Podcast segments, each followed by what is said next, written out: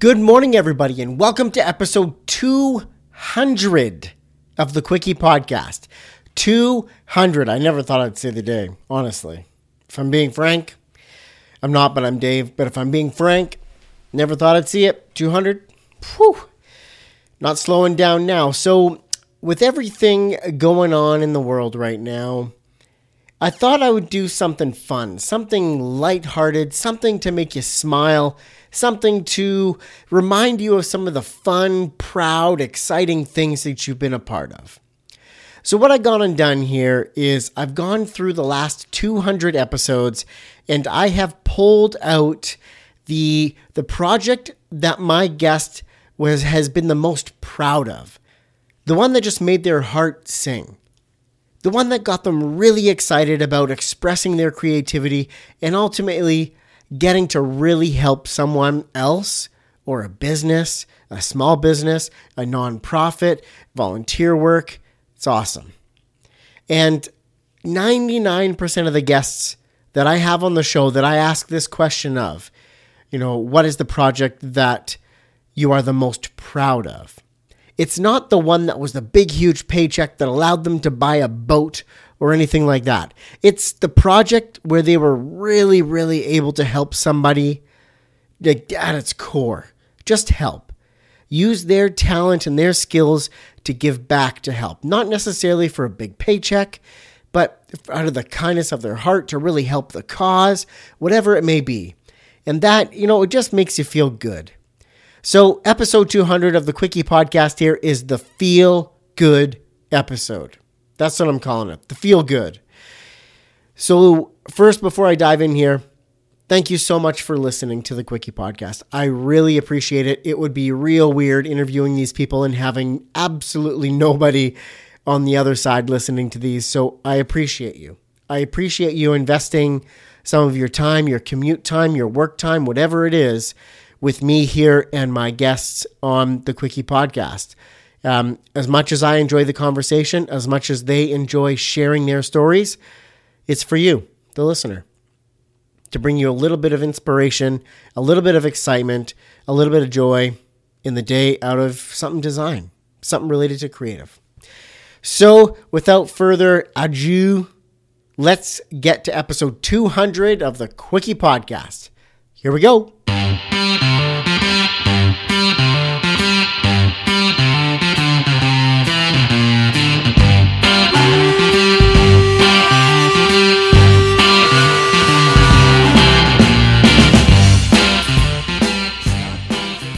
Welcome to the Quickie Podcast, the daily interview show where we talk to graphic designers about their journey to the creative field. And we do it in 30 minutes or less. So, are you ready for a Quickie?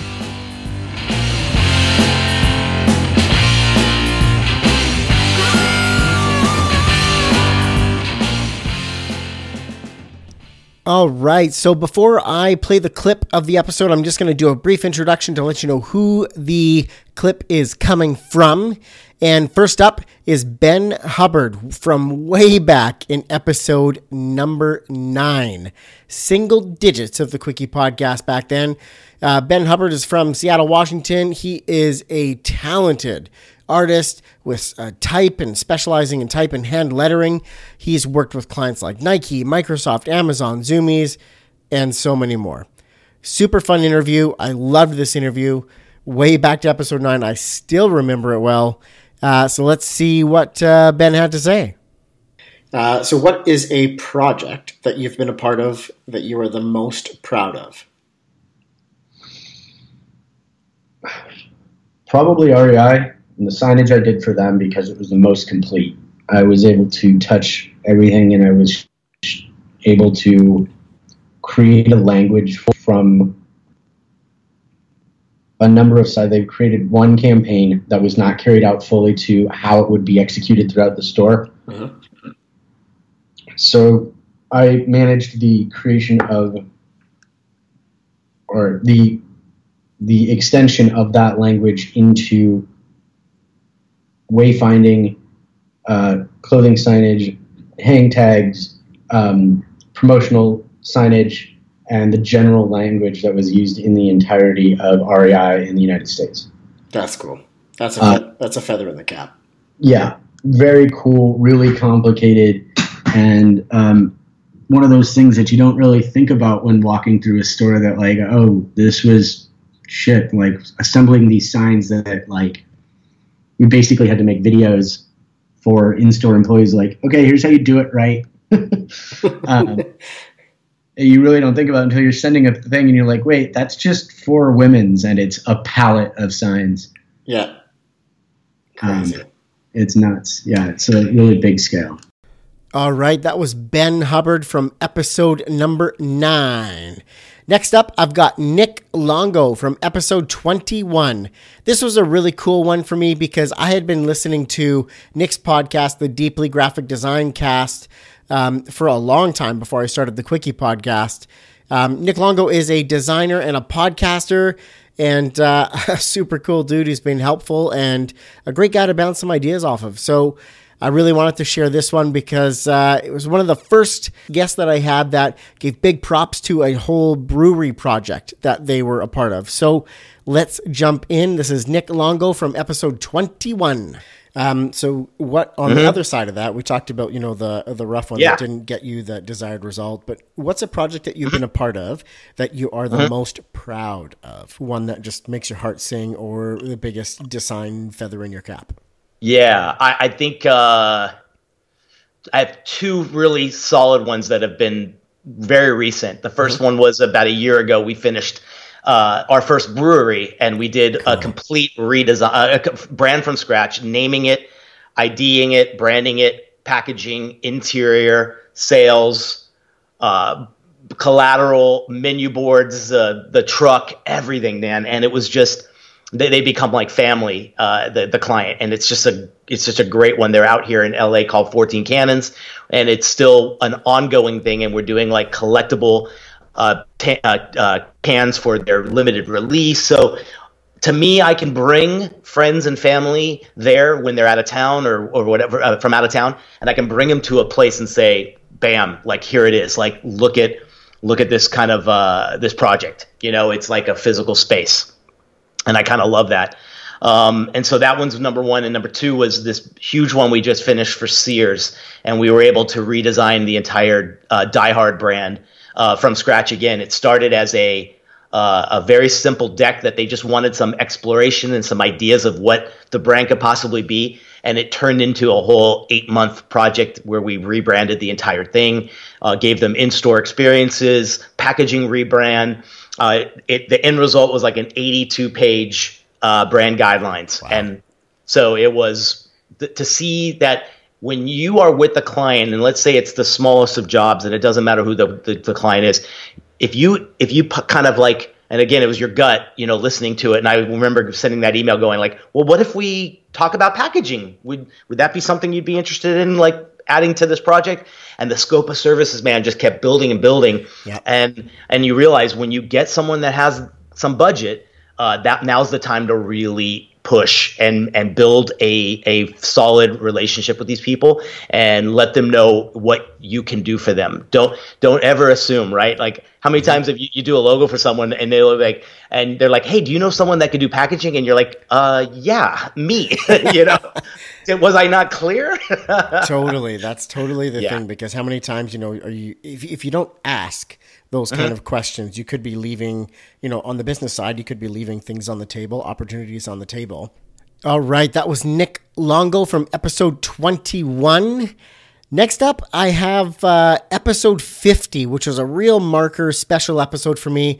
Um, I met this guest at a design conference out in Vancouver, BC, here, where I was actually introducing him just before he went up to give a big presentation. And we were chatting backstage, and I really got to know, got to know him a little bit and hear a little bit more about uh, his life. And uh, f- quick funny story: he introduced himself to me as the most boring person alive. So immediately I thought, oh, that's a brilliant introduction. So when I went out on stage to introduce him, I said, This guest introduced himself to me as the most boring person alive. I think you will disagree. And then I introduced him. So my guest for episode 50 was Leland Maschmeyer. He's the CCO, Chief Creative Officer at Chobani. And uh, let's get into the project that he is the most proud of.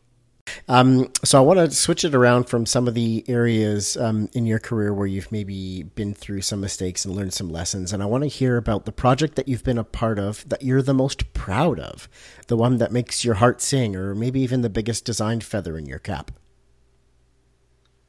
Yeah, I think the one that I'm most proud of is is frankly the stuff that we did at Chobani, uh, mm-hmm. uh, particularly when we relaunched the brand. Um, you know, it was an unlikely success. It was uh, a scenario where we were building the team as we were doing the work. Mm-hmm. We were learning about the company and what was appropriate for the company as we were doing the work.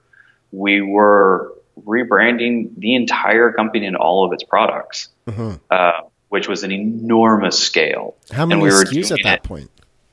I think there were probably like 200. Gosh. Um, but that was also inclusive of like redoing the website. It mm-hmm. was inclusive of uh, changing all out all the logo assets across the company and business cards. I mean, so it was it was a total package, and we had to do it in nine months. Wow. So I am not. Um, I've never been through that kind of a process. So is it safe to say that taking on that amount of work and that sort of project in a nine month window, that's a challenge. It's safe to say that, right? Yes. Normally, this amount of work probably would have taken two and a half years. Holy cow. So, in that sort of rush prioritized process where you're going through things dramatically faster than in typical fashion, um, do you feel there was any, were there missteps or mistakes that you could share with us that were sort of learning moments in that process? Um, I wouldn't say there were mess ups in the process. I would say there were some strategic choices that were made and how, for instance, like our line of flips were designed that were based off of good research and solid logic that just ended up being wrong once it hit the market. And we learned that and we responded and we adjusted the design. Mm-hmm. Um, but truthfully, like, and it's part of the reason why I'm so proud of the work and the team and the company and how everyone across the company worked together to birth this really wonderful uh, design moment is the, everybody worked so well together and we learned so much along the way. And there wasn't there wasn't really any missteps along the way. I mean sure there were like design directions that we explored that we didn't like and mm-hmm. it chewed up precious time and stuff but i wouldn't call that a mistake. I would just call that part of the process yes exactly. of finding the right of finding the right design all right, everybody. That was episode 50 with Leland Maschmeyer from uh, Chobani, the CCO at Chobani. The next one I wanted to share is uh, just a little skip ahead to episode 58. This is a clip from my interview with Matt Dawson from CropCon, also known as Stay Gray Pony Boy and Studio Gray. And um, I really liked what he had to share here. I connected with Matt a bunch before we did this interview and a number of times since we've done this interview. I love what he's doing for the CropCon and the design community and really giving back by you know, hosting this event and creating this event that truly um, gives back and is helpful to a number of different creatives um, and the creative community at whole. So let's get to this little clip from episode 58 with Matt Dawson. Yeah, on to the next one. So I want to now ask you about a project that you've been a part of that you're the most proud of. Now you had mentioned one earlier about the CropCon logo and how that was, mm-hmm. you know, really it's really fulfilling for you. Um, but is there another project that you've been part of that you're also really proud of? Um, yeah, I am, and and this one uh, I'm working on some stuff for it this week. Uh, so it's it's very fresh, but um, I for a long time I had wanted to get into the craft beer world, mm-hmm. um, just because the the design game for that has just exploded in the past few years. Definitely. Uh, to the point where I I now buy my beer based on what it looks like. Mm-hmm. Um, and I've I've wasted a lot of beer by doing so. so I've got to I've got to be. Uh, it doesn't always taste as good as it looks. Um, but you know, uh, I I got to do a beer identity in the past year for this really great um, boutique microbrewery up in Portland, Oregon, mm-hmm.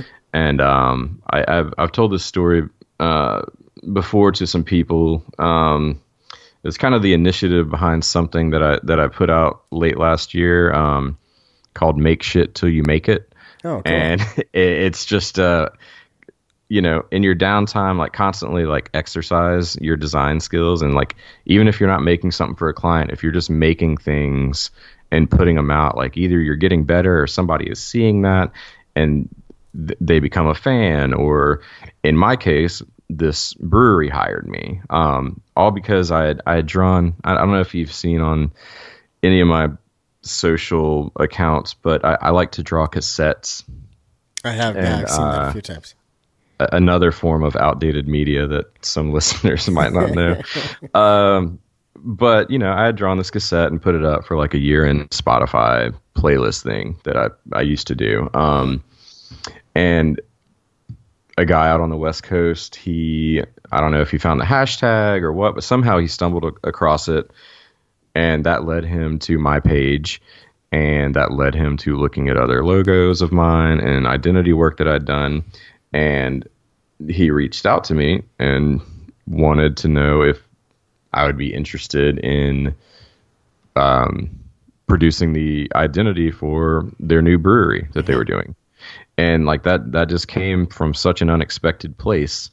Um, and they were really great to work with. Uh, it, it- they were another they were another one of those clients where you know they just they were super excited about like even even the concepts that didn't that didn't get approved. You know. Um, but like they were just excited about everything.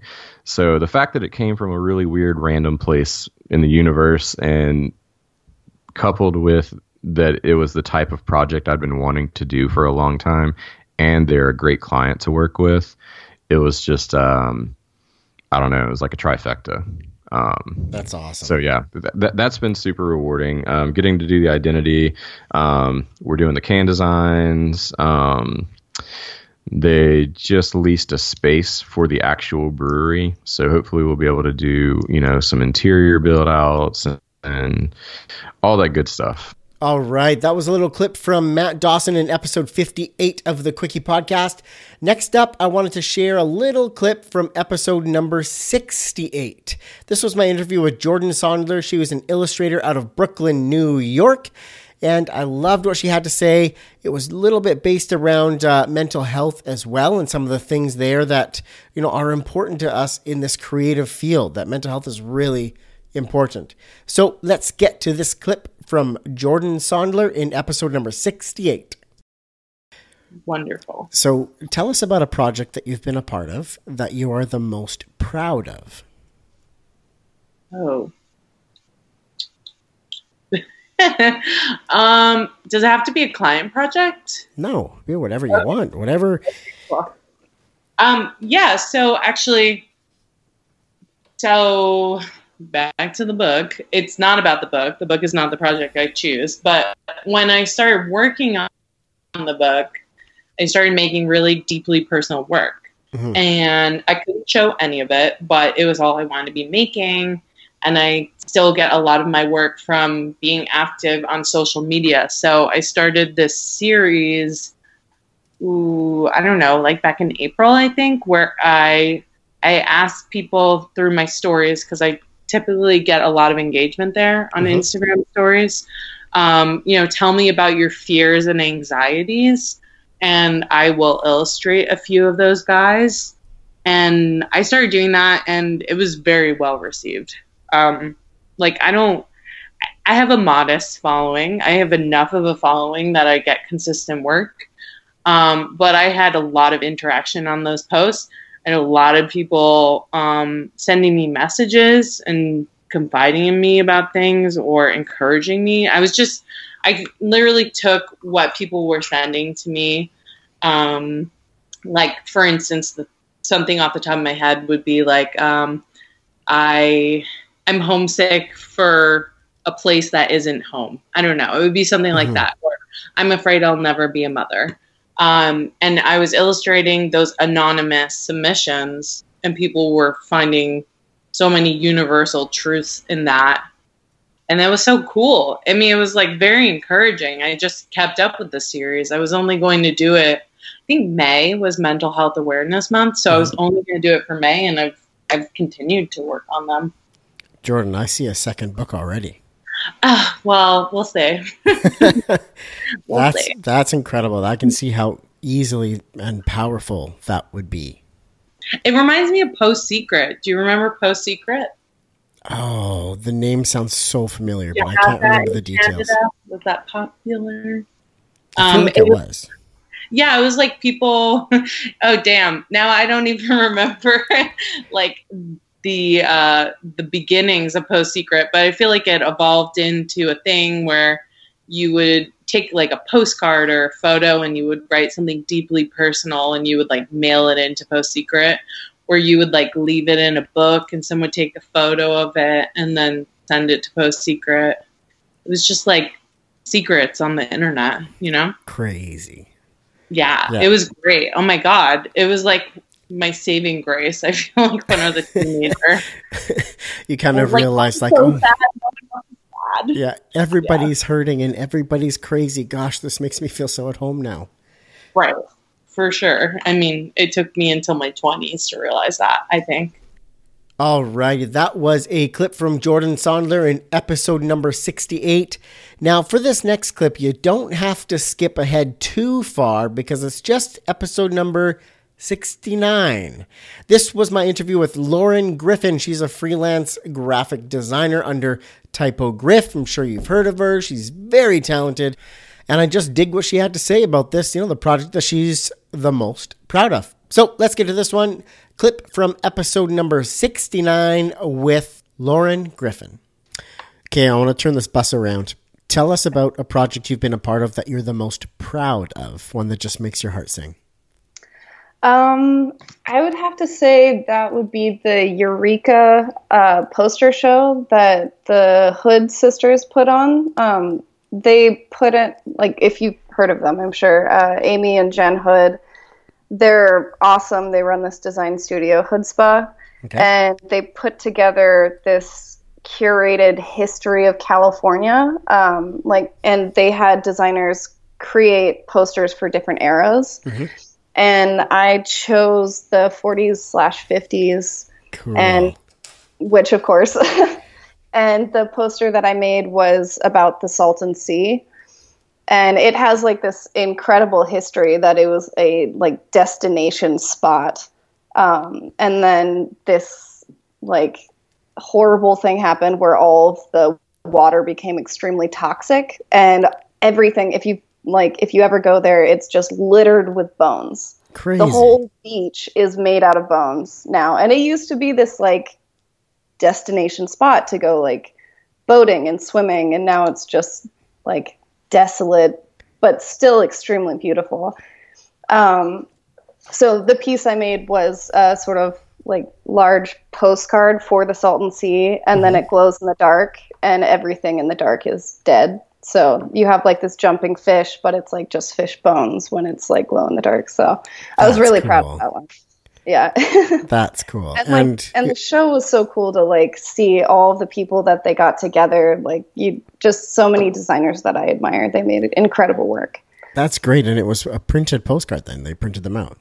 Mhm. it was a poster but yeah it was like a the idea was it was a like postcard but in poster format Yeah, that's cool. Super cool.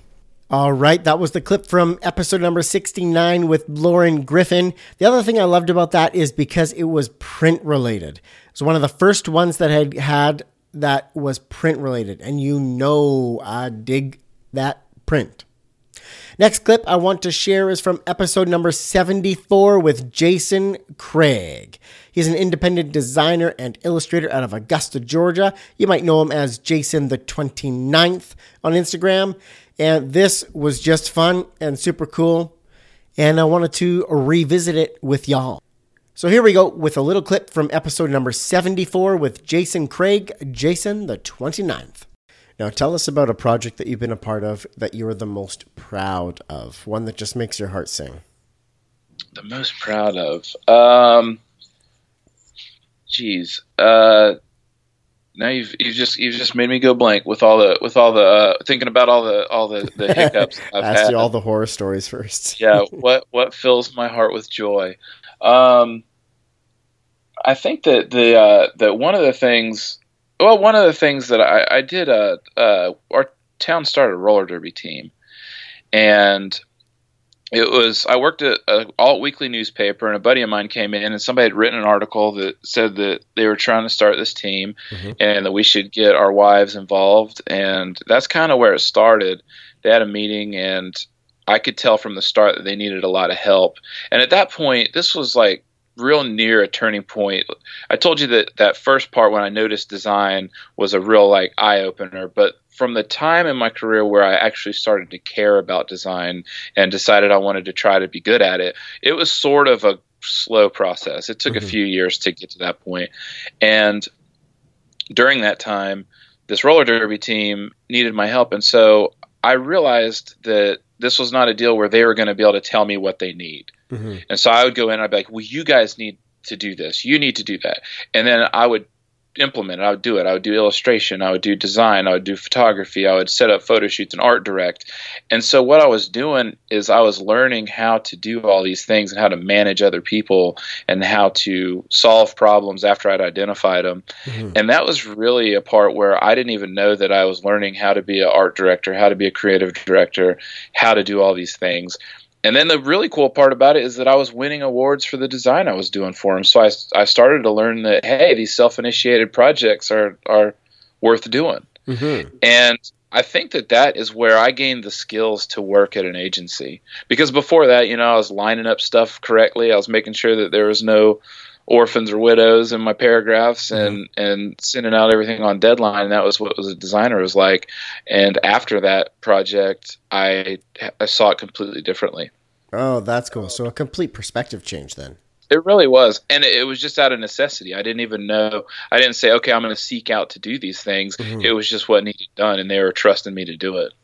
That's cool. Again, that sort of self awareness comes out where you start to to connect the dots and notice things, um, you know, that are challenging you. I guess that are putting you into a spot where you are seeing things differently.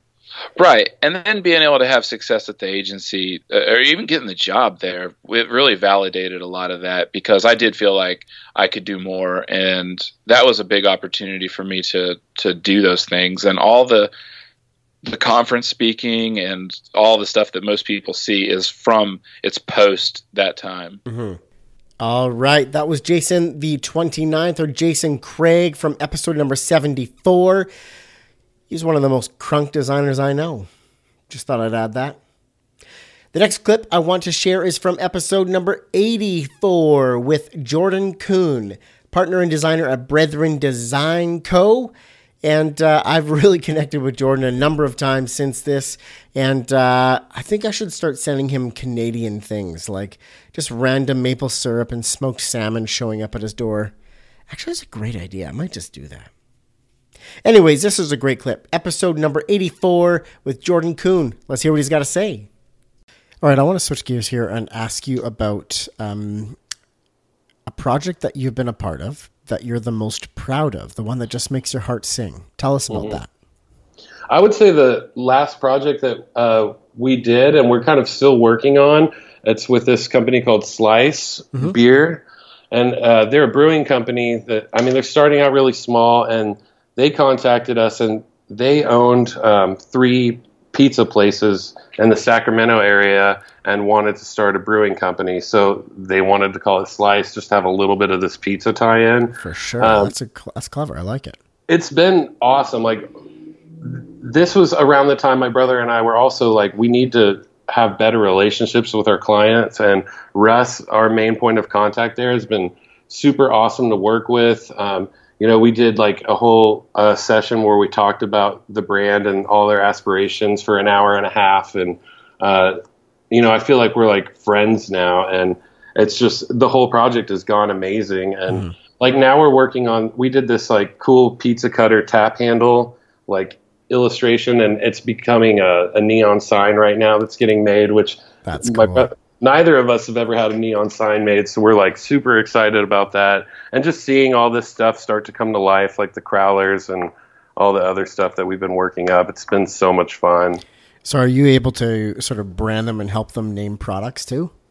Uh, that was one thing that we talked about in the discovery, and I always I'm pretty into beer, and I always kind of had the feeling that brewers, you know, love naming the beers mm-hmm. because it's almost like you know the songwriter wants to name the song, and then mm-hmm. us as like branding and designers like we I would love to name beers, but I, I, that was kind of like a hands off thing. They did let us like kind of write taglines for the brand, like.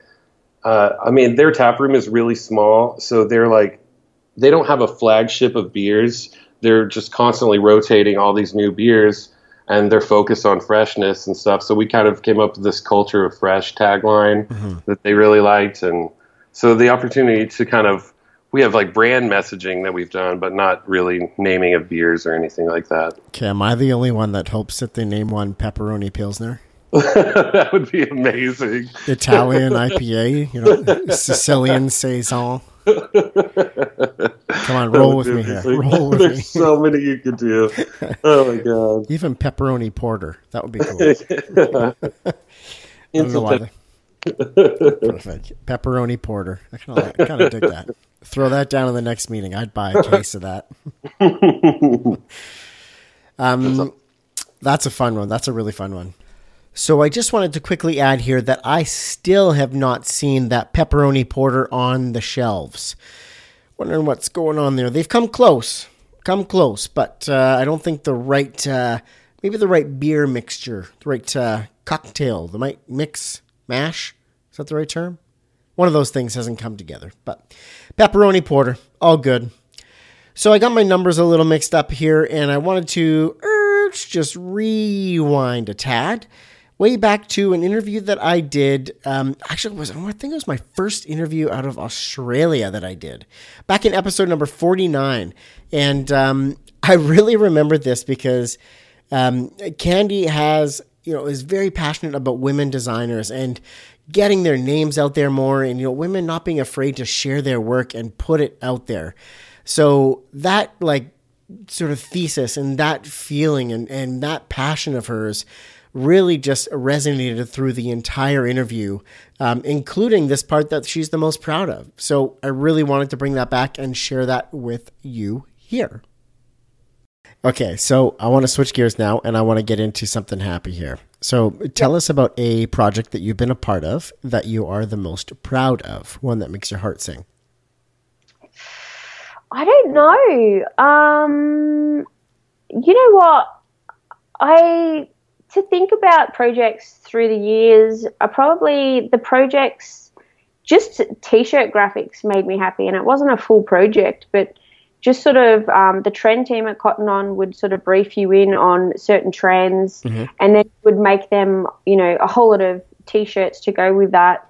And I, I found that the most creatively stimulating, especially because we had a the trend director. She she knew that I was really saturated in pop culture, so she would refer to things like movies and TV shows and mm-hmm. things she knew that I would know about, and she'd be like, you know, think about um, you know, this person and, and this time. And I'm like, oh, yes, I know exactly what you're saying. So I found that really enjoyable. But um, I've kind of got a side project at the moment. I want to try and start a foundation just about highlighting great female designers in history because I just sort of got this little bee in my bonnet that they're always a footnote. And this is what I've sort of found now that I'm I've had time to sort of just chill at home and you know I'm not sort of sitting in traffic for most of my day, which is horrible. Um, so that I think that's going to be something that hopefully I'll be the most proud of because I feel like they need to sort of, you know, get out of the footnotes of history and out in front and sort of go, you know what, I don't know if Nike would be that great without that swoosh. Mm-hmm. So instead of sort of, you know, and I love Steve Jobs, but instead of seeing the guy that's on stage going, you know, we made millions of profits and we did this, you know, let's just shine the light on the little girl behind the computer screen going, oh, hey, I made that, yeah. you know? And I feel like when people see that swoosh, they should think Carolyn Davidson. All right, that was Candy from episode 49. I know I jumped around with the numbers a little bit, I told you. Um, but you got to go check out her work on Instagram. It is freaking fantastic. And she's just like the nicest person ever. So definitely reach out and say hello um, and that you dig her work. So next one that I wanted to share is, you know, I feel like there's a consistent theme that designers love beer. So this next interview was with Amy England. Now she is a senior designer at Elysian Brewing out of Seattle. And in this clip, we are talking about a beer label that she just finished designing for Elysian that involved snails. Okay, I want to turn this bus around now and tell us about a project that you've been a part of that you're the most proud of, the one that just makes your heart sing. Yeah, so I think my favorite project um, is a beer called Snail Bones um, that myself and my coworker Tanya worked on, and for me, it just it makes my heart sing because it was a hundred percent collaborative effort. Um, mm-hmm. Tanya and I we named the beer together.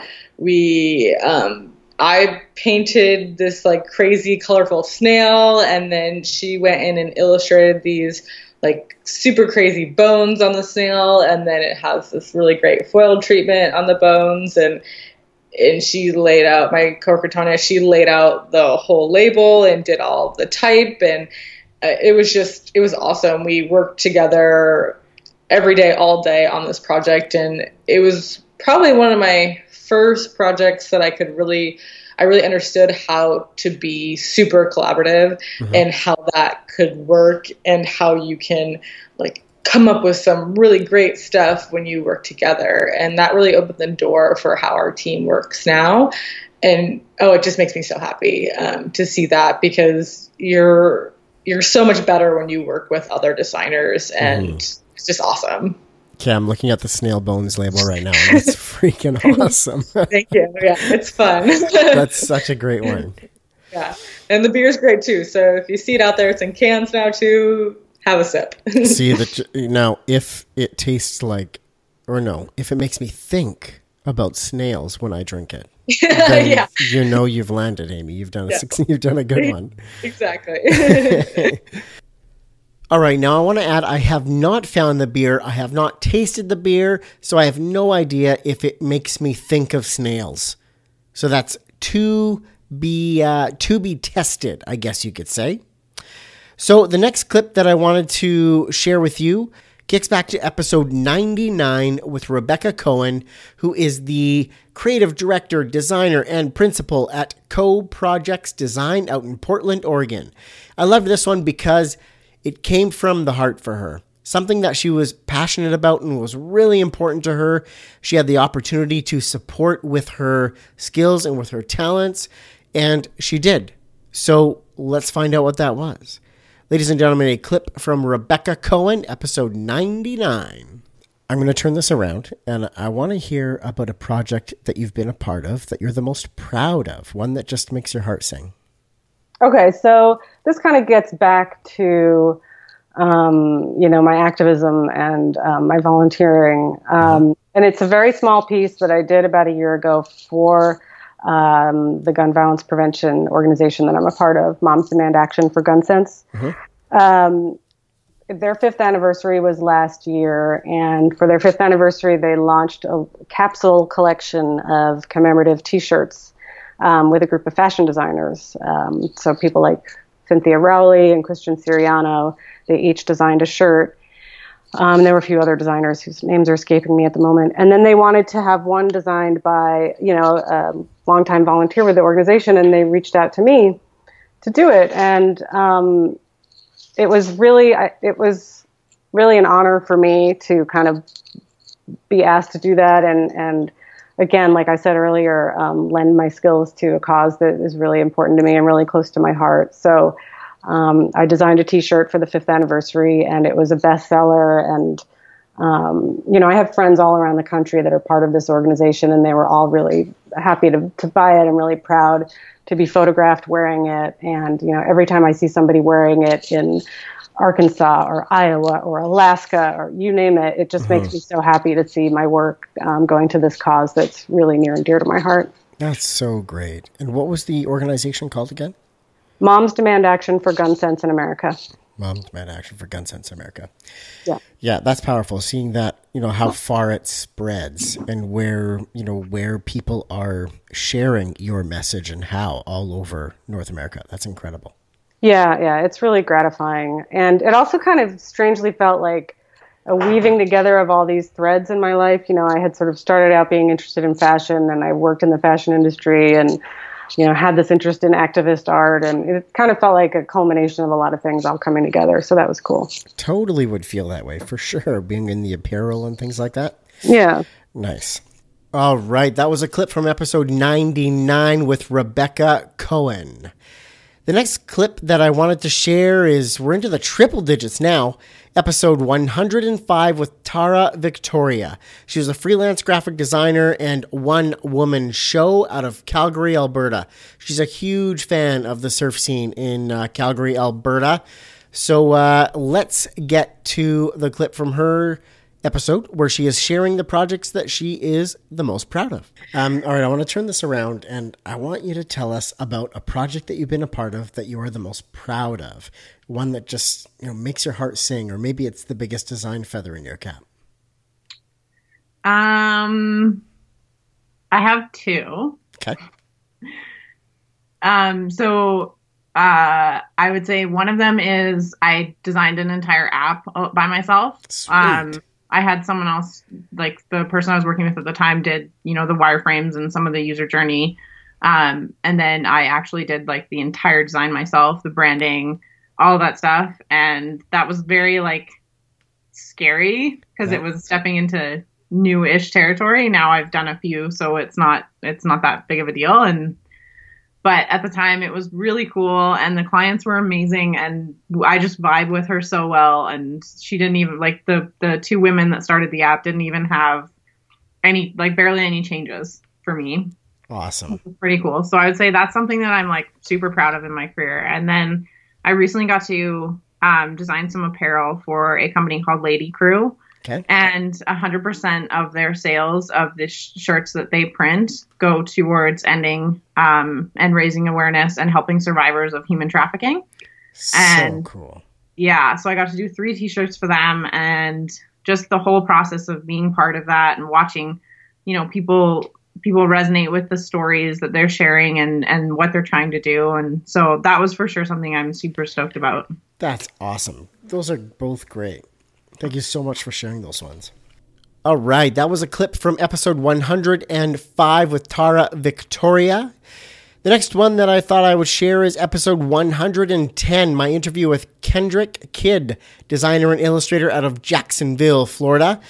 During this episode, not only did we joke about uh, his name, not really joke about it, but give him some big props for it, because uh, he even says he thinks his parents did him a solid with that one. Tons of fun in this interview with Kendrick Kidd, but let's get to the part of the interview here where he talks about the project that he is the most proud to have been a part of. Um, all right, I'm going to turn it around here for you, you uh, Kendrick. Tell us about a project that you've been a part of that you are the most proud of, one that just makes your heart sing, or the biggest design feather in your cap. Um, I don't know if it's the biggest design feather in my cap, but I'll, I've got one in mind um, that I'm very proud of.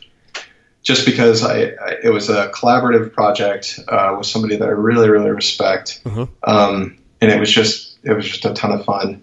So, I guess about maybe six years ago, uh, I got an email from one of my favorite designers uh, slash illustrators. His name's Timba Smits, and he had this project that he was working on for um, Microsoft and Nokia. Okay. So the two companies were going through a merger, and they Mhm. wanted to create kind of like a keepsake, um, like a limited edition keepsake to hand out to some of the people um, at the two companies that explain the um, kind of the background, uh, the background and history of both companies, and why the merger was was going to be so positive.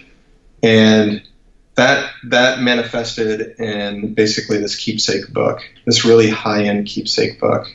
Uh, it was a hardcover.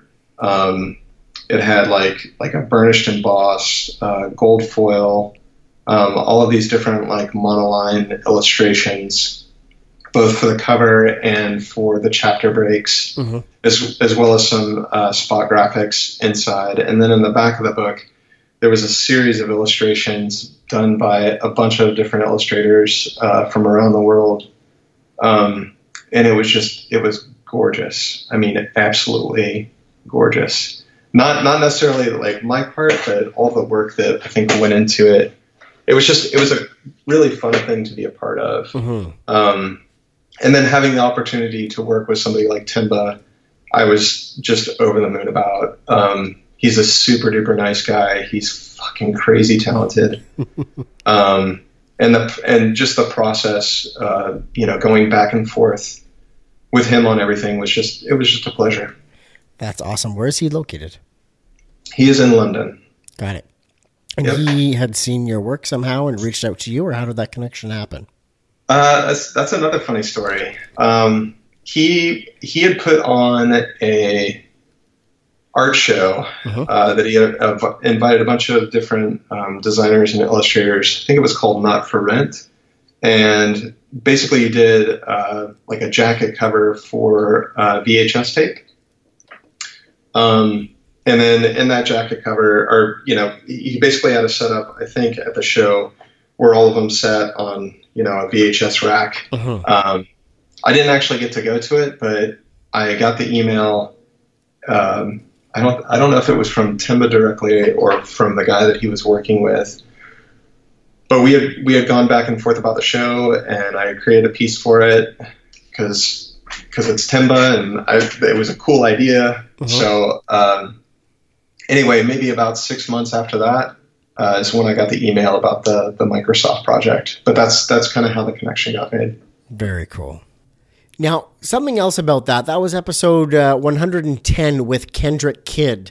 Something else about that episode that I distinctly remember is that was the moment where I just kind of clicked for me how many of my guests previously had got into design through skate and skateboard designs and skate culture.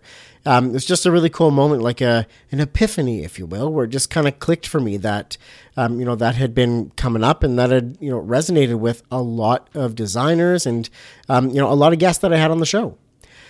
Next clip I want to share with you was uh, episode 123, episode 123 with Hank Washington. He's a designer and illustrator out of Birmingham, Alabama. Now, I had a lot of fun with this interview, as I do with most of them, but uh, let's hear what Hank had to say about the project he was most proud to have been a part of and why. I want you to tell me about a project that you've been a part of that you're the most proud of, one that just makes your heart sing. Most proud of. Yep. So, um, so a few years ago, um, probably roughly two years ago, uh, me and a buddy mine, we were we had a kind of conversation. We were just kind of talking, and we've done a lot of business together in the past. So you know, we worked on projects that obviously didn't work, and you know, um, you learn we learned a lot together. But we really wanted to make a project that was specifically for men and specifically uh, black men. So as we were scratching kind of like our nappy beards at the time, I had the little peach fuzz as a young guy. We said, "Yo, let's let's make a, a beer product. You know, let's let's make something that we can sell to men, that's for men, by men, um, and and let's do it from the ground up. Like everything, developing the name, the packaging, the logo, the whole nine yards. Um, so we ended up coming up with this beard company and called True Beard, uh, and it's still up and running. We have we have um, some really good guys that's running it right now, but uh, this was one of those projects that was purely passion, and uh, and this one of the projects that we got zero dollars from. like, it was literally no money up front. It was all off the you know the hustle, invested time. Um, but it was one of those projects I was super happy with that uh, I end up seeing uh, a lot of you know a good response from it.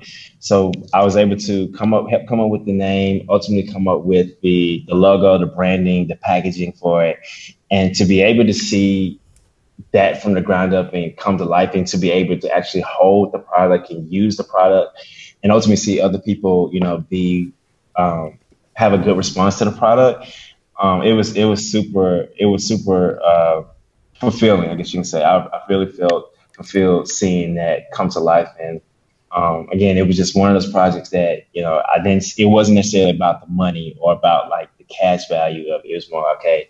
If it was good to know that okay, if there's an idea that you know two or three of us can agree upon, or even just one person can agree upon, you we have the ability to bring this to life, and that was kind of proof of that. You know. So this was a project that you and your friend founded and mm-hmm. really just created from the ground up from name to everything and is now mm-hmm. available as an e-commerce product? Yes, it's still available. Um, I believe the website is still up. It's truebeard.co.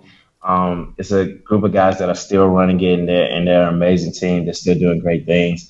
Um, but they're still coming. We're still, I'm helping just a little bit of building uh, now and then, not as much as I was before, but uh, but again, it's still one of those projects that, yeah, I'm just, I'm super proud of it, of where it's at least seeing like where it started and then kind of where it is now. And I, I love to show it off anytime, anytime that I get a chance. That's great. So the one that you founded, and basically it was a no pay job. It was just something that you enjoyed creating. For sure. You just got found Definitely. joy in. You know, it's so common that I hear that, you know, the project that the a designer is the most proud of wasn't the greatest paying job, wasn't, sure. you know, the job that got them the biggest notoriety it sure. was really the one that fulfilled them, where they just felt fulfilled, pay or no pay. Exactly. Exactly. That is exactly. really interesting.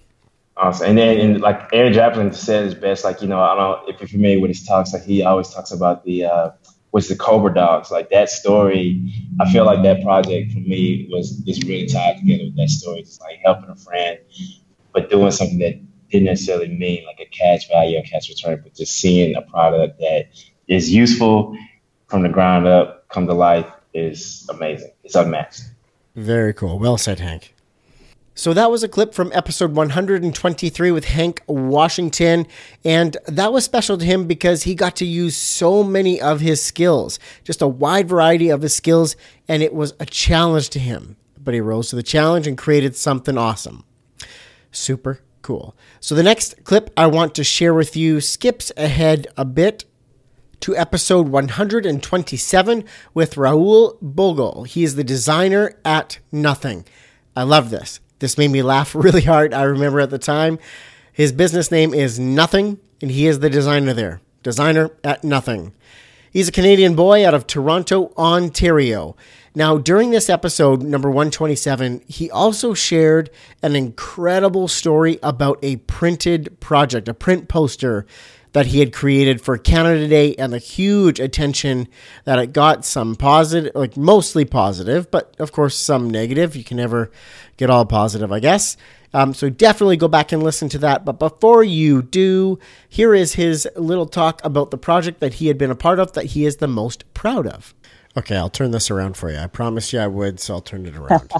um, I want to hear about a project that you've been a part of that you're the most proud of, the one that just makes your heart sing, or maybe it's the biggest design feather in your cap. Yeah, there is um, one I did last year uh, for a local business, their swim school mm-hmm. called Making Waves. And that has probably been the biggest project uh, in my entire life because I did everything from strategy to uh, revitalizing their brand identity uh, to doing wayfinding and working with an interior designer and actually um, having things come to life in an interior space. Wow. You know how like as designers when you when you build this brand identity project a lot of times you're mocking up these applications and a lot of times most of them don't see the light of day. Mm-hmm. Unfortunately that's just just the reality of things this was one project that eh, like 90% of the things that we talked about came to life. So and now cool. we have this physical swim school, this physical space that is like a completely, this is their fourth location. And now what's happened with it, you know, is magical because you have, you have people that actually are going to the swim school from their other facilities saying, Hey, when are we going to get this design implementation into our new facility? Right and it's yeah. just like that's exciting because now you have people your own customers talking and they're excited about this that's so cool. that's probably been the biggest success uh, that i've ever gone through that's great and i can see why you know having to being able to touch all points of that yeah and i got to take everything i've learned like over the last 10, 15 years. Uh, you know, the wayfinding was really exciting because I've never really done wayfinding to this degree. So, you know, this is where Michael Bierut was a huge inspiration, being able to really learn from his NYC uh, project and mm-hmm. just really understanding. So I, it took a lot of, I think, um, it challenged my like skills a lot. That's, right. That's a good thing. All right, that was Rahul Bhogal from episode 127. Now, next up is episode 132. This was my interview with Austin Dunbar, who is the janitor, HR, and water boy at Durham Branding Co. out of Covington, Kentucky. This was a great interview for many reasons, but uh, I just felt that the, the witty banter was on point. So let's dive in. Let's hear what Austin Dunbar from episode 132 had to say about projects that he's been a part of that he's the most proud of. So I'm going to turn it around now. Tell us about a project that you've been a part of that you are the most proud of, the one that just makes your heart sing. Um, I, I most recently it was a um, it was a project for a client that has been around the studio. We're coming up on four years, so it's been a four year. It's been a four year client, mm-hmm. um, and they're great and they're they're awesome. And categorically, visually, it is not what Durham's necessarily known for. It's uh, for a medical device client. It's hyper clean. Um, the the tone of voice isn't necessarily as punchy and attitudinal as a lot of Dur- other Durham work is, mm-hmm. um, but it is um, the future. Literally, it's a device that's coming out in the future, and, and this is going to save lives.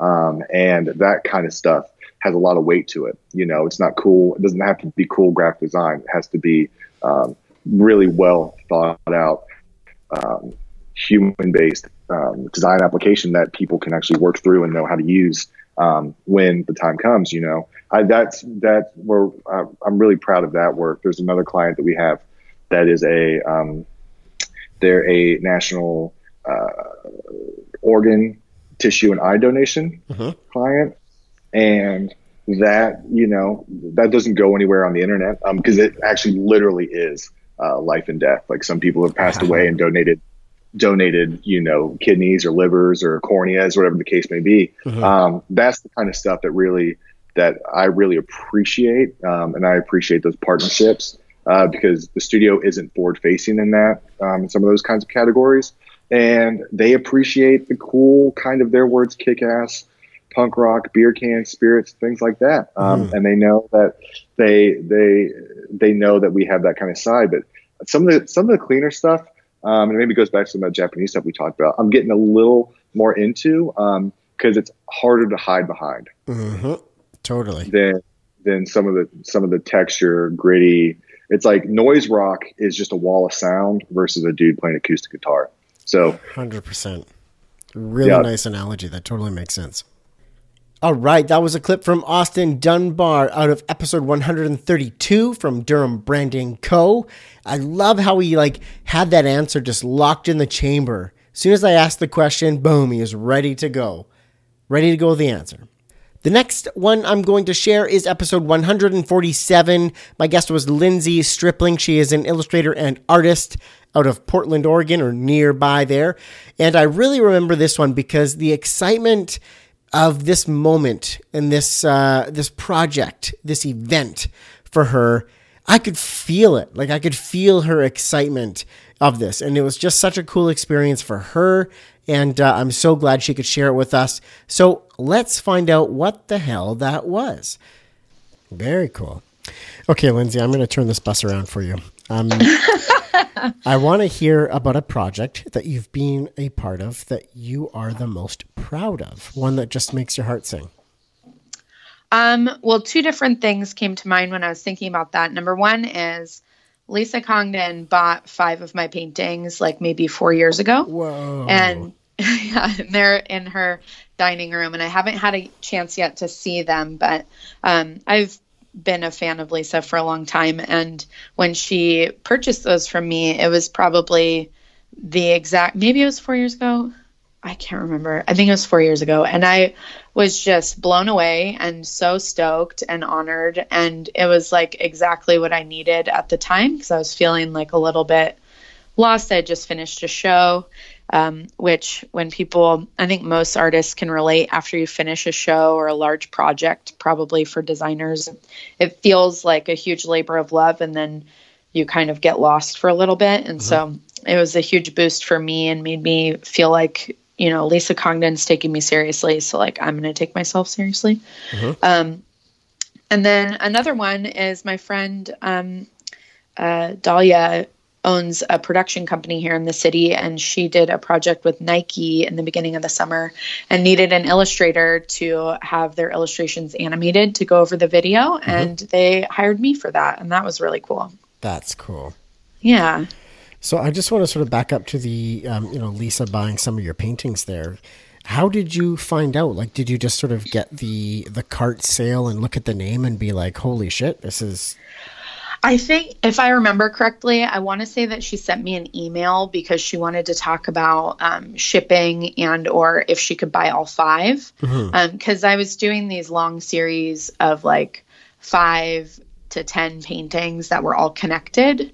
Um, I was reading a lot of Mur- Murakami, thinking about time continuums. So it's like a lot of uh, these giant connected paintings, and she wanted um, the five that were connected. And so Mhm. she had sent me an email, um, and I was pretty starstruck.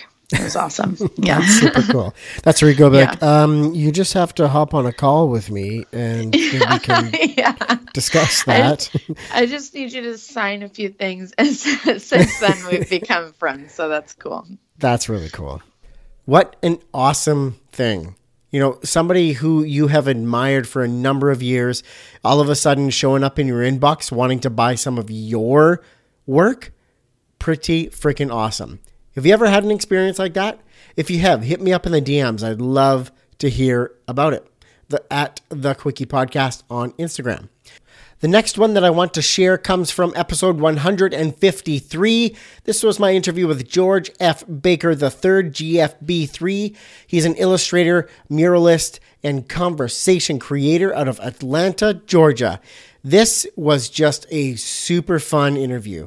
You know what? That's that's what I'm going to say about it. You got to go listen to this. Episode 153 with GFB3.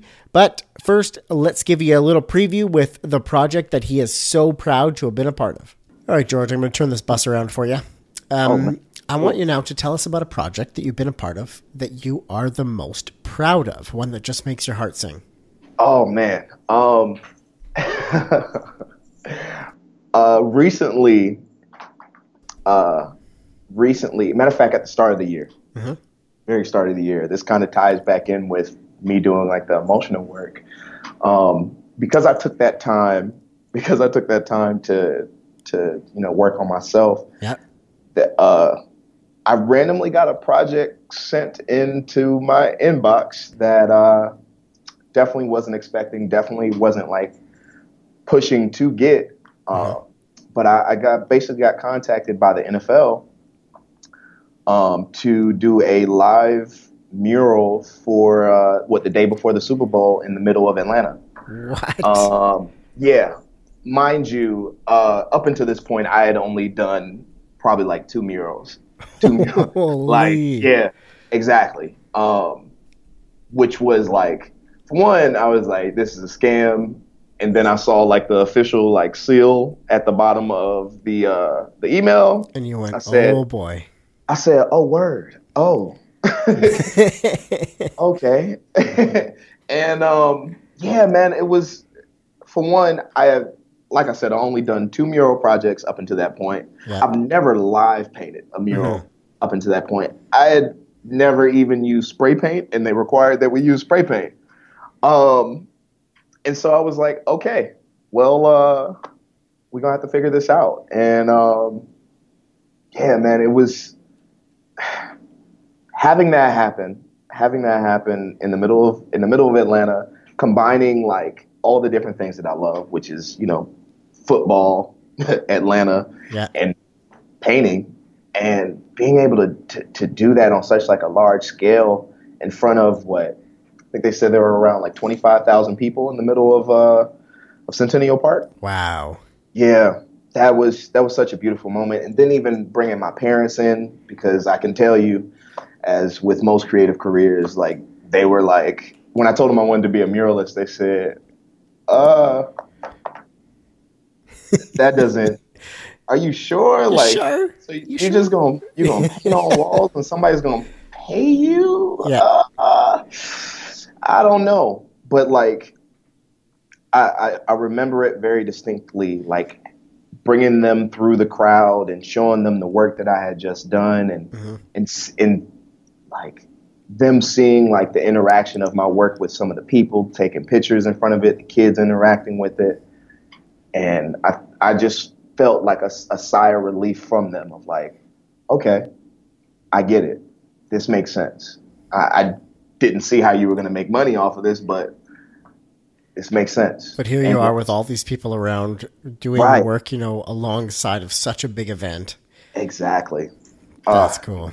It was it was a blessed. It was a crystallizing moment for me to just kind of continue just following my intuition on the work that I actually need to do. Yeah. You know?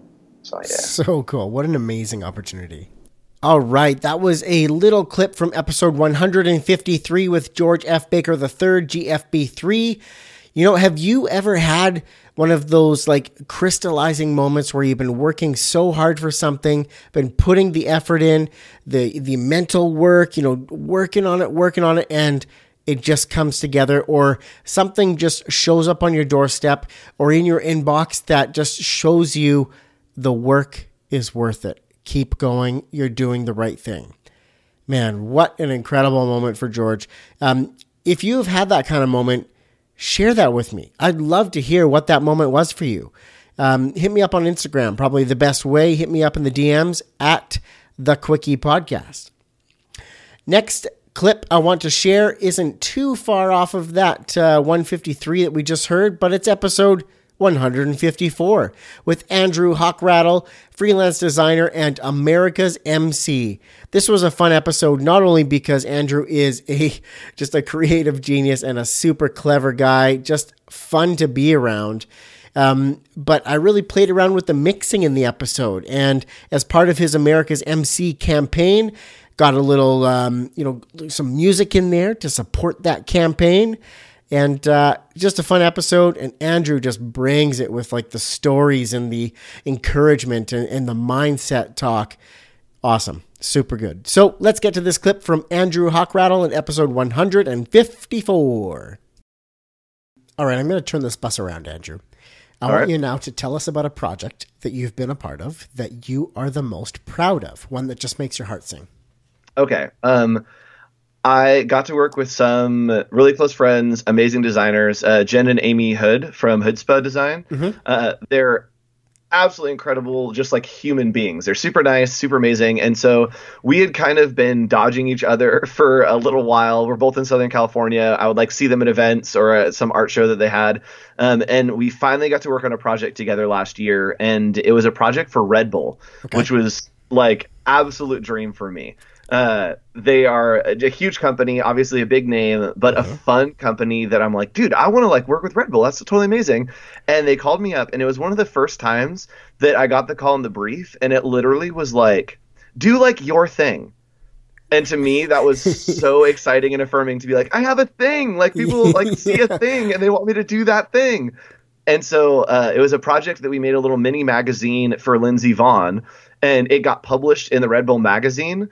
Uh, and they literally like do your thing. And so I got to do huge type. It was black and white and torn and halftones and this kind of like uh, David Carson revival grunge newspaper feel that I love to work with. Um, and they worked with me through the process, helped maintain my creative vision, balanced with what the client needed.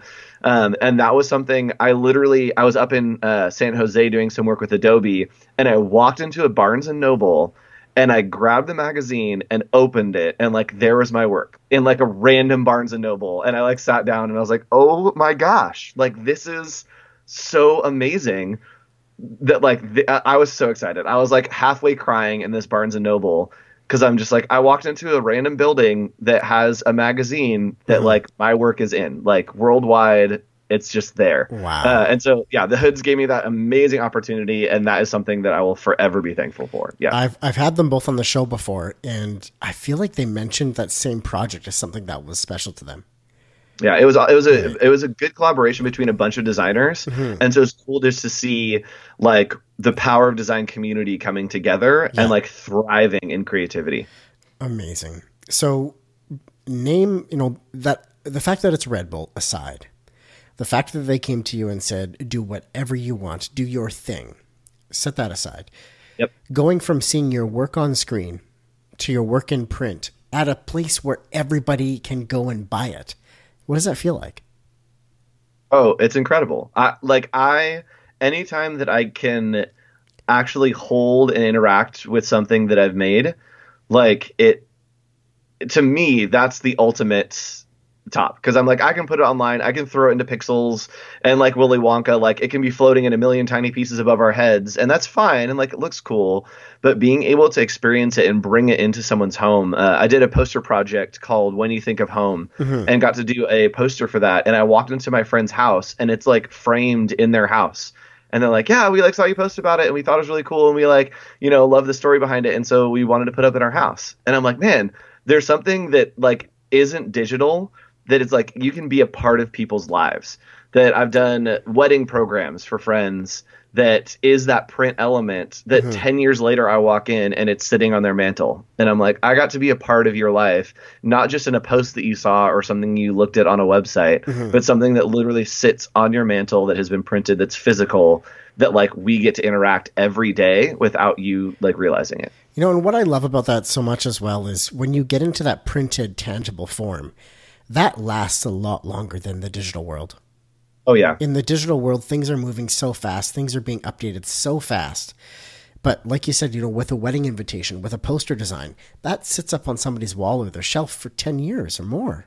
Yep. Yeah, and that's a thing that I feel people say, you know, oh man, if you put it online, it's going to be online forever. Like there's all these archives and it's in the cloud or whatever.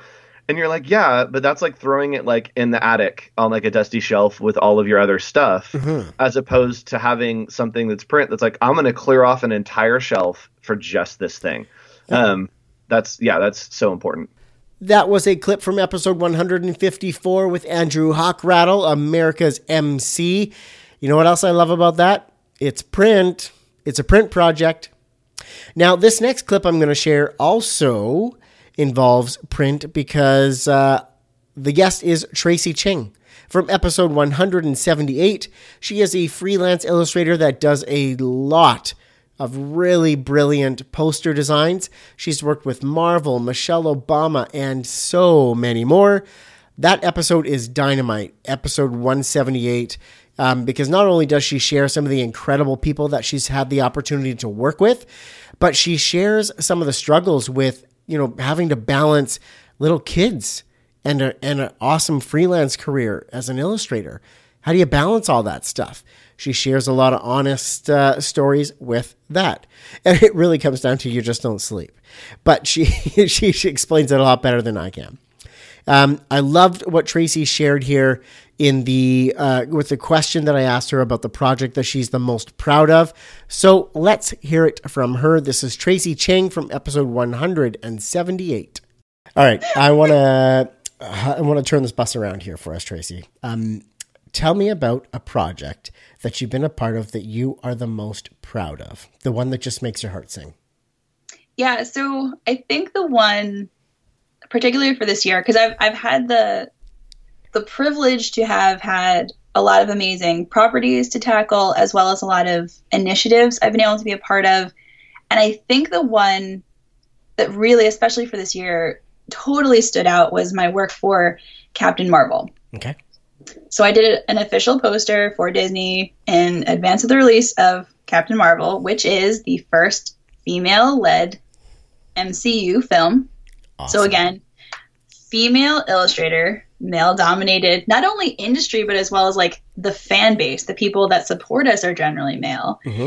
In a film series and comic like genre between comics is also male dominated. We have this like this like pyramid down of just like lady badassery.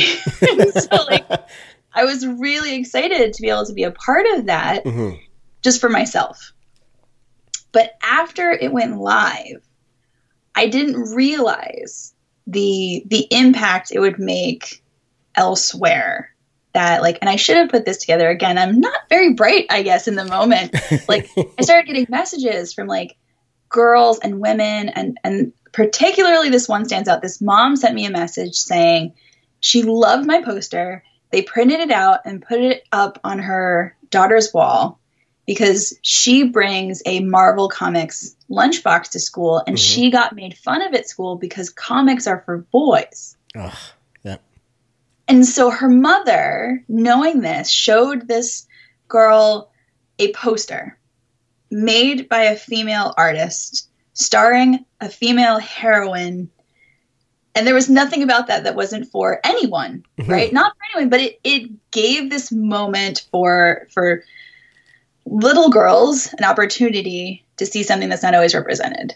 And so that like really meant a lot as somebody who currently still lives in a male dominated world, but also grew up loving things that were typically like for boys. Mm-hmm. And so that was so meaningful having a daughter, feeling it personally, but then, yeah, thinking about what it might have meant to younger kids, like, and having the most widespread effect possible. Because it got a lot of traction. It was seen by a lot of people. And so I've worked on really meaningful projects, but I think that possibly had the widest audience and possibly the greatest effect on on girls and women out there, Mhm. which is huge for me. So, So, so how do you how do you describe the emotions that you feel when something like that hits your inbox? You know, a mom who you know shows her little girl to as a rebuttal to something somebody at school said that Yeah. nah, it's not just for boys. it's it's this like triumphant feeling of validation because and like this is one of those like not quite smack talking moments but Mhm. the first year i got started after the kickstarter i had turned out three or four posters there were some poster trolls that came for me hard and literally tried to ruin my career they wrote to galleries and other artists and like collectives saying that they shouldn't associate with me because I was a fraud and a hack and a thief and like I just didn't belong. And uh, again, Tim, who was earlier, like I called him from work during my lunch break and I'm like, why is this happening? I I don't understand. I was like, other people do what I do. Like they're just as referential. Like they're doing exactly what I'm doing. I was like, why? And he's like, it's because you're a girl. And I'm like, I was like, I don't not believe you because there are guys that were doing the exact same thing I was doing Mhm. and never people came for me for like 4 years straight. I had dedicated trolls. I had other artists try to ruin jobs for me. Like well-known artists try to torpedo jobs with the same client that I had. Crazy. Yeah. And so, having gotten that really rocky start and just ignoring it and choking the trolls with my success. Uh-huh. Yeah. you didn't send them Christmas cards or anything? oh, I would have loved. I would have loved to just send them prints. Yeah. But like what I like is like, yeah, you have to decide now. Do you want me in your house? Do you just do you not want to buy that new steel box? Do you not want to buy that poster? Do you not want to go to that theater? Like it's it's a decision they have to make now. Mm-hmm. But like that's the petty part, right? Yeah. But the the really validating part is that like I didn't decide to let them win, right? Like I didn't bow out. I stuck with and it matters to other people that aren't just me.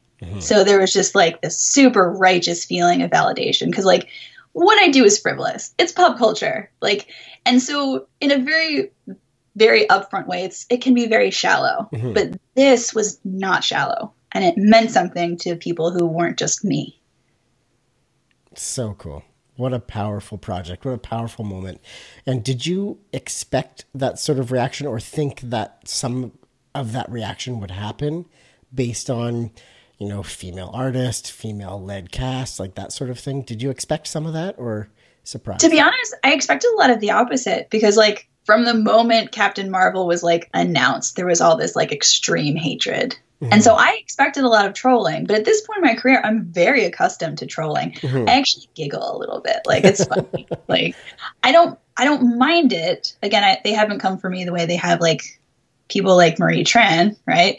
But like it's it's a weird like thing that again I just don't catch on early enough where I'm like I know what this means to me and that's the expectation I have. I can't judge how someone else is going to take it, but that that really had a lot more groundswell than I had anticipated mm-hmm. and then because of that there was this like really meaningful bonus that it it reached other people and was significant for them. This and so that's the one for this year. Like I've had other ones that are just crazy, but like to remove the political conversation from it, that one's probably the most relatable. That's, a, that's an awesome, powerful, recent one. All right, that was a clip from Tracie Ching in episode 178. Now, I don't know if you picked it up, but I totally did. And it wasn't the paycheck that she got for that kind of name project that was important to her. It was how empowering it was to women of all ages. Um, you know, despite getting some flack for that, for the quote unquote comic book purists, um, you know, but it was powerful and it, it made an impact on women's lives, little girls' lives, and it was important and influential to them. So that is super cool. The next one that I wanted to share was episode 186. This was an interview I did with Meena Khalili. She is a professor, a designer at Curiosity HQ. And this was fun. Meena has an amazing personality and she brings it for this episode. And the enthusiasm that she shares from a little bit of a different angle uh, than some of the other guests uh, for the project and thing, I guess I should say, that she's the most proud of. So let's find out what that is. Okay, Meena, I'm going to turn this bus around for you. I want you to tell me about a project that you have been a part of that you are the most proud of, one that just makes your heart sing. So I've had, like I said, the opportunity to um, work for big companies, HBO, Yeah. uh, you know, being one of them. Um, but I think that any of the work that has to do with either public service or education, those are the those are the two channels that have provided me the most just giddy happiness. Yep. So, as an example, um, in terms of um, uh, sort of uh, uh, like the nonprofit work, that would be um, being a contributor to the Type Hike project. Um, that was a great experience for me, and um, also uh, being asked to or uh, working and contributing to the um, uh, to that project and, and extensions of that project as they've Mhm. come. The, the Arch um, uh, poster series is also part of that. So the the work that I've done for Type Hike has been um, ex- extremely worthwhile. Just has been so fun, and seeing all of that work together when it comes together, all of the designers and um, those heavy hitters like. Aaron Draplin and David Carson, Jessica Hische, and, and so many more. Like uh, bringing all of those folks together and bringing all of the posters together just is uh, such a satisfying experience. But then moving to education, I, um, as an educator, you know, being asked a question like, "What's the the project that you're most proud of?" is a, a difficult one when you are a practicing designer and an educator because really the projects that we're most well that I'm most proud of have everything to do with my students Mm-hmm. Mm-hmm. hands down, those guys are champs. Like I ask so much of my students.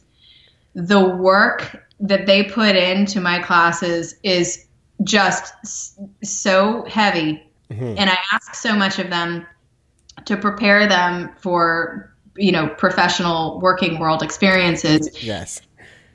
and they the ones the students that that that come with and deliver and then watching them and their creations and then their projects when they're out there working um, that is like the coolest thing man. That is the coolest thing. That's what i live for. Uh, i love working and i love doing my job and my creative endeavors. Mhm. believe me.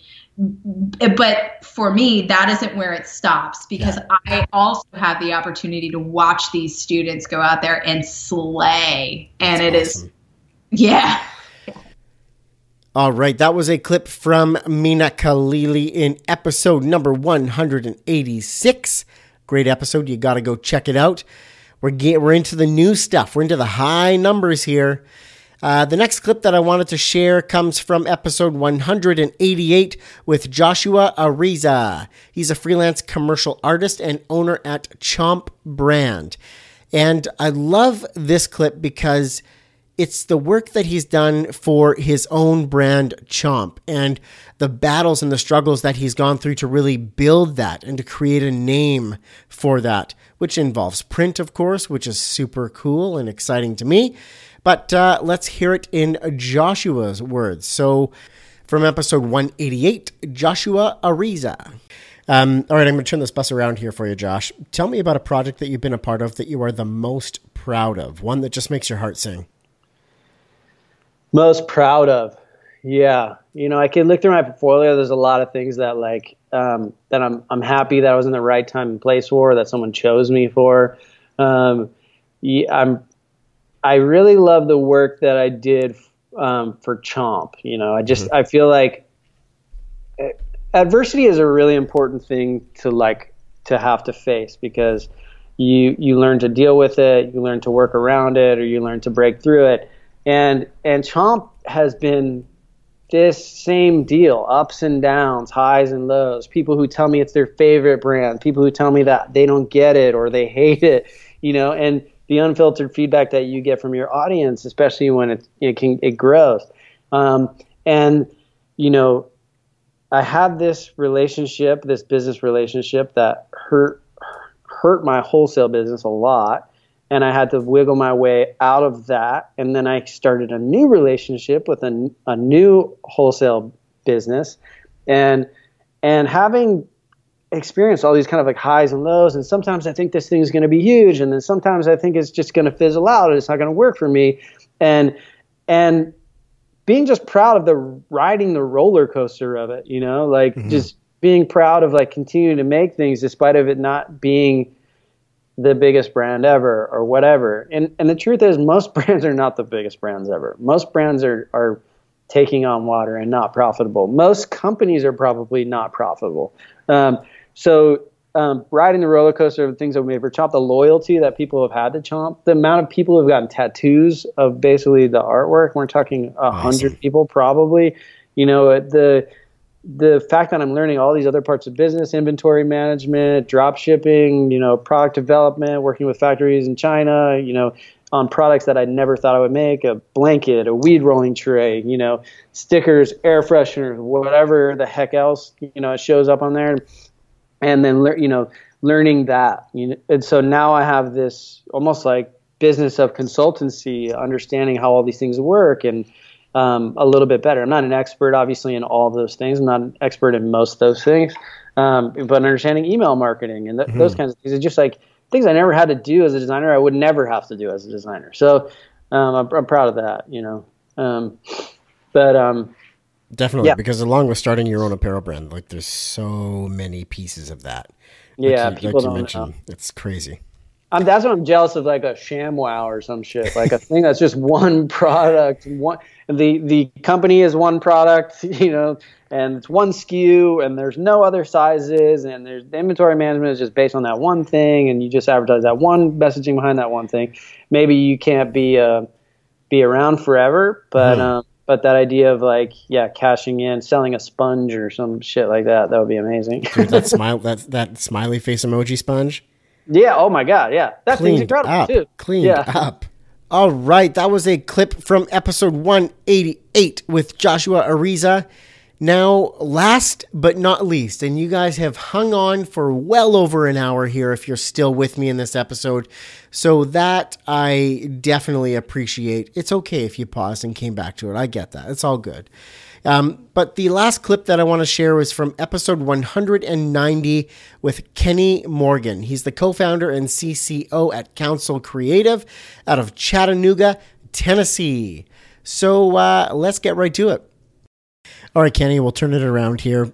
Tell me about a project that you've been a part of that you are the most proud of, one that mm. just makes your heart sing. No, that's a great question. Um, my answer may be different than than some. I think you know, I've, I've I mentioned it earlier. I've had the opportunity to work with some really big clients and small projects too that were um, incredibly fun and rewarding, and I'll I'll never forget it. You know, um, I'm I'm one of those creatives that also is an avid sports fan, so getting to work on the NFL was incredibly fun. I got to talk to some Hall of Famers, and yeah, that was amazing. But I think for me, um, the design project to me, it's it's always my favorite or the biggest um, is the next one, and it kind of is a segue from what we just talked about that. Um, we can always do better. We can always serve in a greater capacity, and so, uh, you know, we've had the opportunity. We've been really blessed um, to win, have won a, a, good bit of Addy awards, both locally and regionally, and those are always great. But when I sit there and I watch the content live, I'm just like, man, we could have done this so much better, you know. And and I don't I don't see it's not from a, a negative place. It's just I, I want to serve people in a greater capacity. But for one example um, there's if you ever get the chance, and I, I, would love to tour you around Chattanooga, but um, there's a Chattanooga is like uh, it's called the scenic city, but it's just full of tourists. It's a very tourist town, but okay. not not really gimmicky. It's it's yeah. uh, there's it's a really beautiful outdoor city, but there's a underground waterfall um, called Ruby Falls in Chattanooga that we had the pleasure of doing some um, experiential video. So when people go on a tour, we were able to create this video that they watch at the beginning of their tour. Yeah.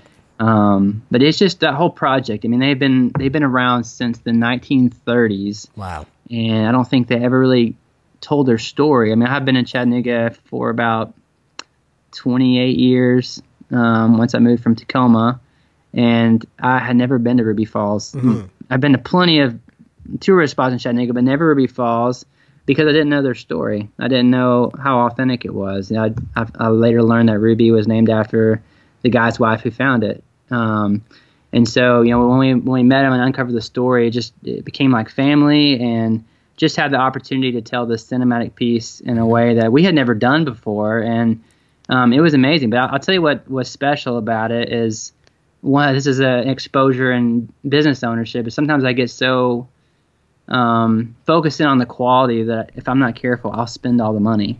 You know, so we we set a budget and I think it was decent, but um, after the end of it, I think I, we actually lost money, and but it, it really turned into a beautiful piece. But what I, I guess I wanted to share just this uh, special moment of being in business ownership. Um, we did a second project for the client we had to price some stuff out and they looked at the proposal and like, hey, this is great. I think we can move forward, but we noticed the pricing was a little higher this time.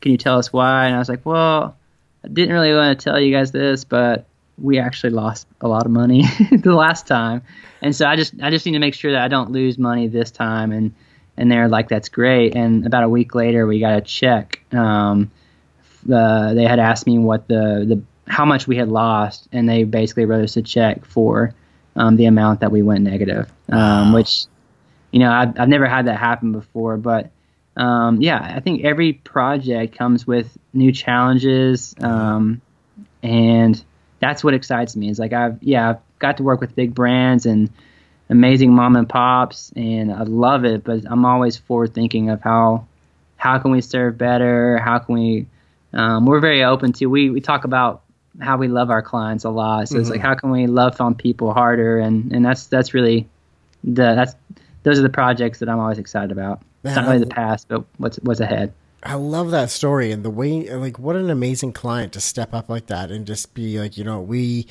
have so much value in this relationship. Like, tell us what you lost. Yeah, and then by never had surprise. Before. That's that's incredible. It was incredible. So um, we we we have plans of working with them for a long time. So just Amazing. just a blessing. All right, all right. That is the end of episode 200, ladies and gentlemen. Thank you so much for hanging in there and listening to these clips of projects that these guests are the most proud of. The one that just the ones that make their heart sing. And that feels good. That is just like the feel good episode. I'm not messing around here. Episode 200, the feel good episode. That was uh, 24, 25 of them. It was not easy to nail this down to, you know, fewer than 200, obviously, because every single episode I've done, I absolutely love.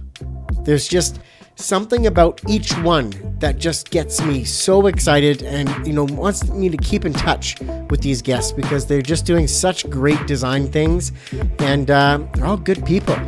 All around good people. Thank you again so much for listening to this episode. I appreciate you as a listener and um, here's to 200 more. Cheers.